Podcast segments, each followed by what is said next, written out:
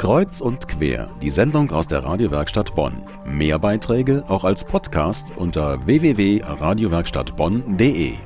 Ihr hört die Jugend an sich. Heute stellen wir uns vor. Bei mir im Studio sind meine Kollegen Johanna Dirker und Balthasar Hüms. Johanna, du moderierst oft bei uns. Was muss man denn dabei beachten? Zunächst einmal ist es sehr wichtig, dass man im Moderationstext keine zu komplizierten Sätze hat, sonst wird das zu kompliziert für den Hörer. Man ist ja selber so als Schüler gewöhnt, zum Beispiel vom Fach Deutsch, die Sätze möglichst komplex zu schreiben. Und das ist eben im Radio genau das Falsche. Da muss man sich dann ein bisschen umgewöhnen.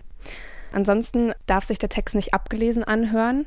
Also oft ist es dann so, dass die Moderatoren sich nur Stichpunkte machen, um das Ganze etwas freier sprechen zu können. Ja, dann ist natürlich wichtig, dass man das Thema der Sendung gut genug recherchiert, weil man so nur den Moderationstext formulieren kann mit genug Informationen. Wir machen oft Doppelmoderationen bei uns in der Sendung. Es ist aber natürlich auch möglich, dass nur einer alleine moderiert.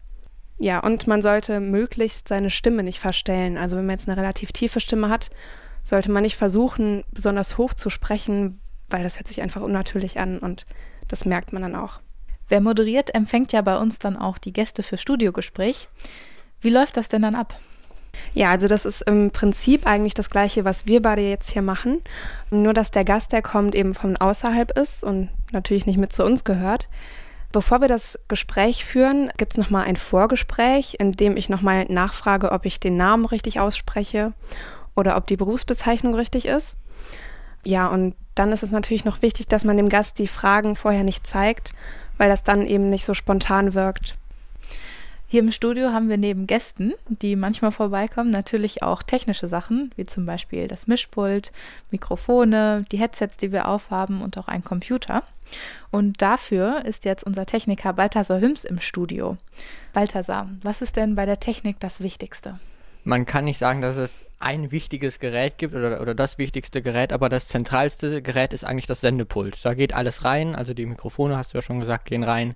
Die Musik, die CD-Player oder auch Minidiscs, das, äh, damit nehmen wir immer zum Beispiel irgendwelche Umfragen auf oder irgendwie, äh, wenn wir nach draußen gehen. Ja, und natürlich der Computer. Da wird alles geschnitten und da kommt auch teilweise die Musik her. Aber es gibt auch noch andere Sachen, die man jetzt nicht so unbedingt erwartet, zum Beispiel einen Telefonhybriden. Das ist dafür da, dass man quasi telefonieren kann, auch äh, über die Kopfhörer hier. Wenn zum Beispiel ein Studiogast mal nicht kann oder so, dann machen wir das per Telefon. Du hast gerade gesagt, man braucht den Computer zum Schneiden. Ähm, was muss man denn dabei beachten? Man muss halt darauf achten, dass wenn man schneidet, dass man keine Atmer wegschneidet, dann hört sich das wahnsinnig blöd an. Und es muss halt authentisch bleiben, also auch sinngemäß schneiden und nicht zu extrem. Also man darf es nicht zu überreizen, dann lieber mal einen Räusperer drin lassen oder irgendwie einen M oder so, als jetzt äh, da zu viel wegschneiden. Und wie bist du auf die Idee gekommen, Radio zu machen? Ja, seit ich sechs, sieben bin oder was weiß ich wann, will ich Radiomoderator werden und mache das auch schon zu Hause sehr, sehr lange und sehr, sehr viel, moderiere ich da. Ja, und jetzt auch in der Jugendredaktion. Und falls wir heute auch euer Interesse fürs Radio und besonders für die Jugendredaktion geweckt haben, dann könnt ihr auch gerne einfach mal bei uns vorbeischauen. Immer montags ab 16 Uhr treffen wir uns, und zwar im katholischen Bildungswerk in der Kasernenstraße 60.